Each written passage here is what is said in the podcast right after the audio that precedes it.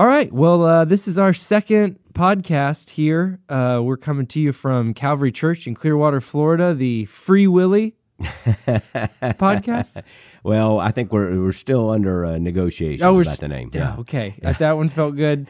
Thank you to everyone that, that reached out to me personally with podcast name suggestions. Oh, I'd like to hear those at some Free, point. Free Willy, we got uh, What Willie Say Next that would that's pretty good. was another one. So thank you, everyone, for all of your help. Uh, yeah, this is our second episode. I am Anthony Russo. I'm here with uh, Dr. Willy Rice, Pastor Willie. Um, and we are this is it. This is our second our second podcast episode.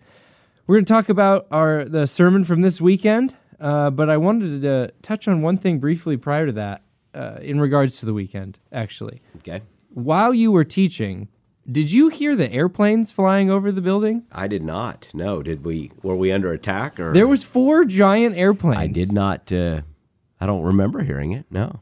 I was sitting uh, in next to my wife, and I just, I just one goes by, and you think, well, and then just back to back to back. Do you, you don't hear that stuff You when know, you're I, up there I guess I tune it out. Um, I occasionally hear it if we have a big thunderstorm, you know, and the rain hits Yeah. on our roof. It makes a lot of noise. But no, I guess I missed the airplanes. But babies screaming or phones going off. I zip is it out, man. I zone it out All of it. as much as I can. I zone it out. That's crazy.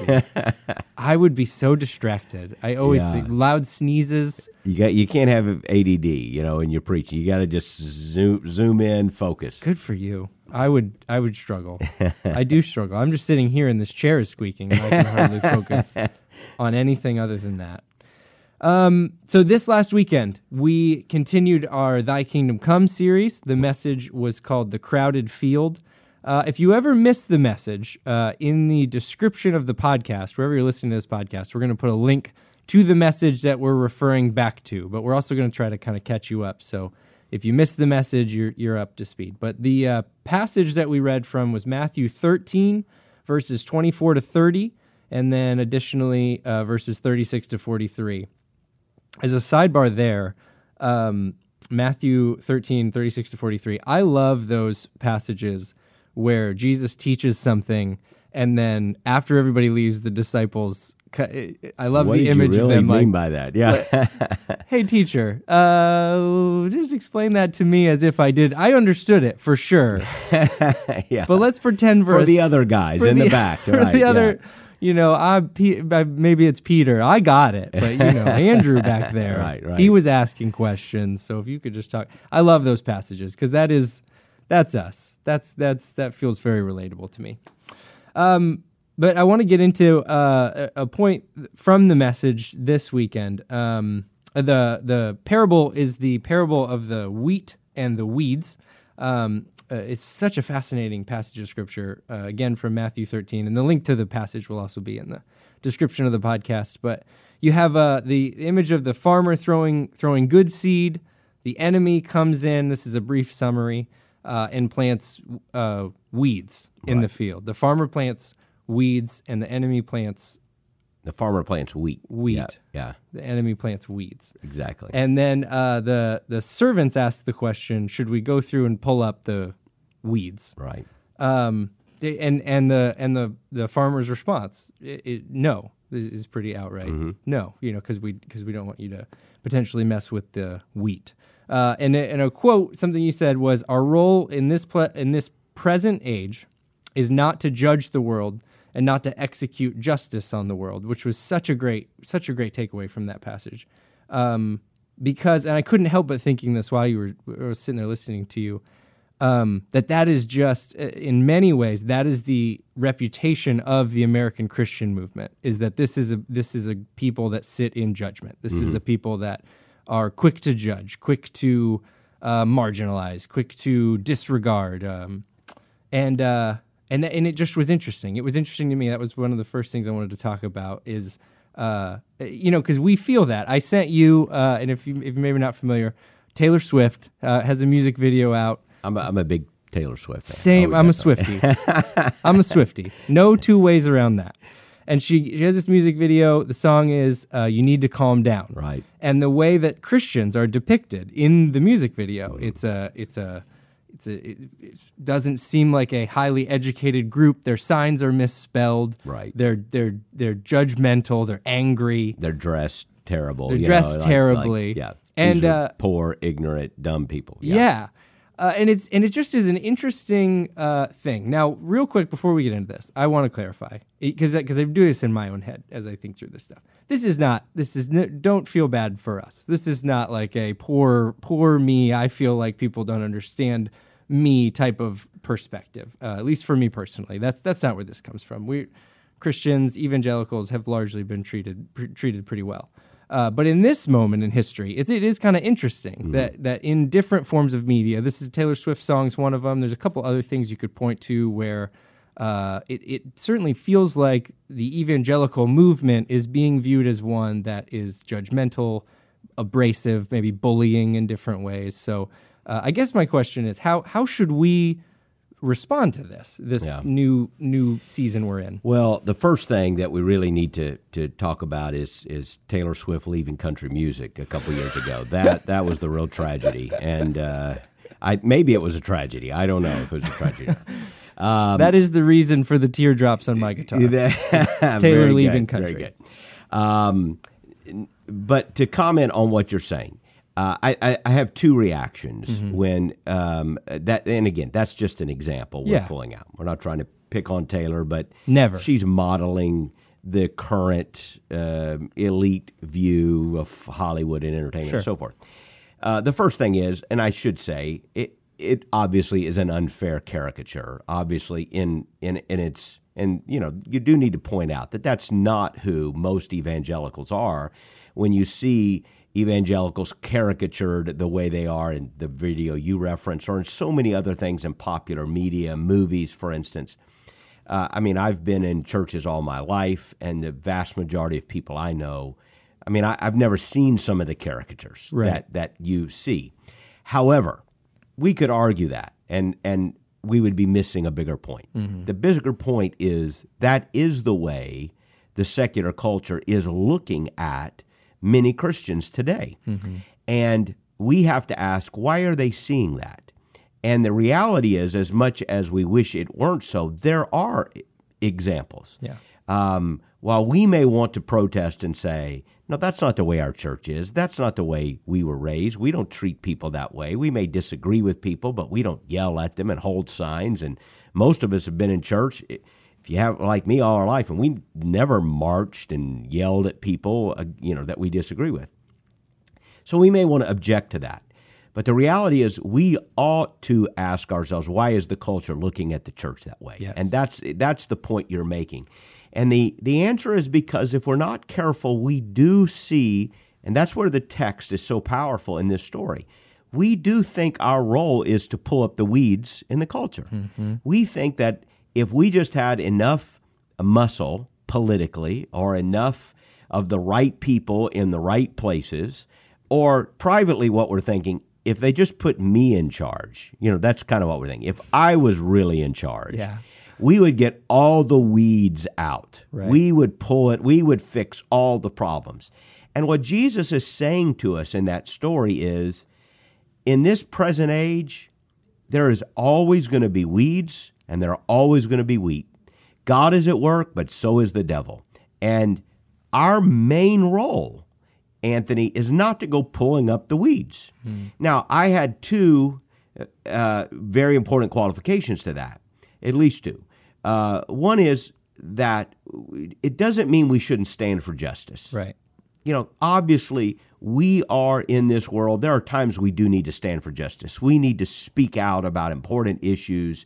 And throughout history, the church has been at its best at times when it was opposing slavery in the abolitionist movement. At the same time, by the way, the church was at its worst during that movement in some places. Right. But the abolitionist movement was an evangelical movement largely.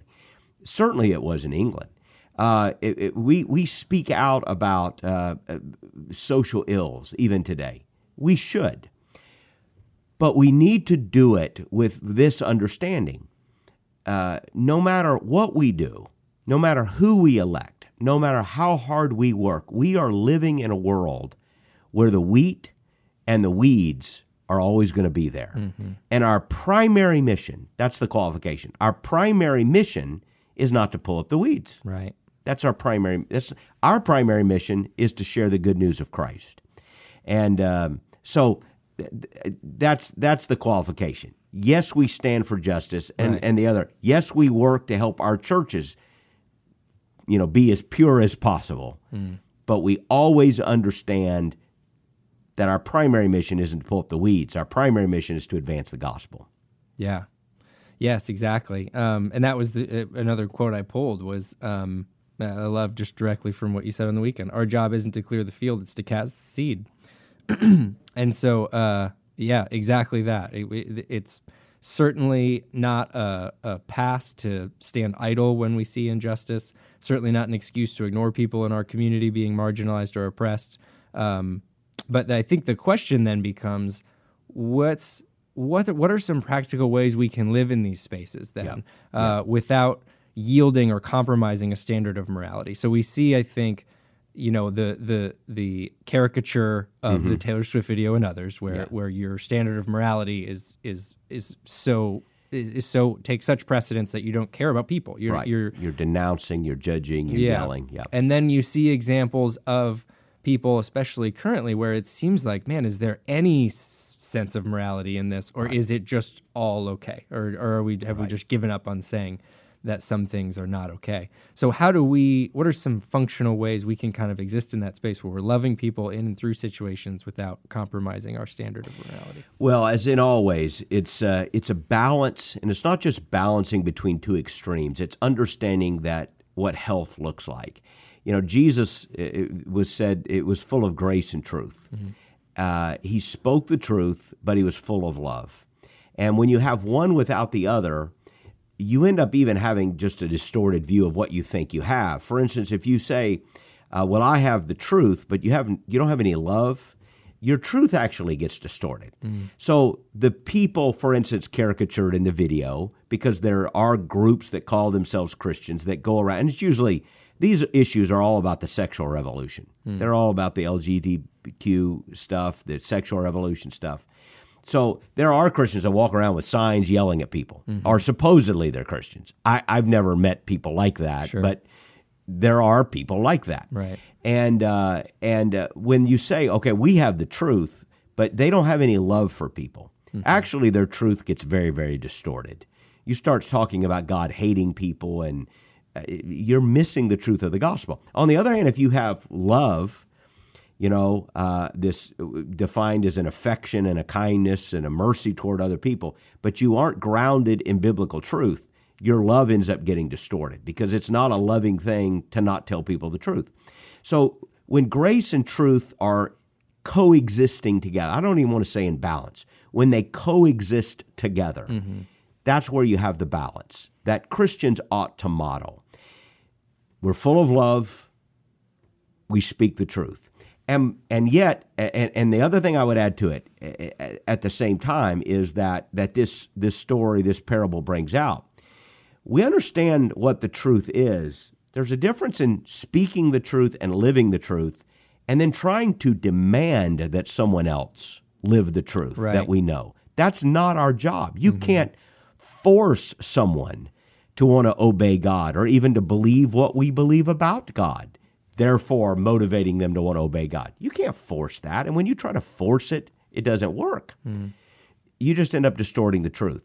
So let's be full of grace. Let's be full of truth. Let's govern ourselves first, you know? Yeah. And, and then share the message of the gospel with other people and watch how that transforms their lives. Because I've seen it many, many times where when a person's attitude about Jesus changes, their attitude about a whole bunch of other stuff will change as well. Yeah, yeah, yeah. I love. Uh, a couple weeks ago, you referenced um, a book, "The Gospel Comes with a House Key," uh, that my wife bought and is By now Rosaria Butterfield. Yeah. Yeah. she's and she's reading through it, and I love that. And you've said several times.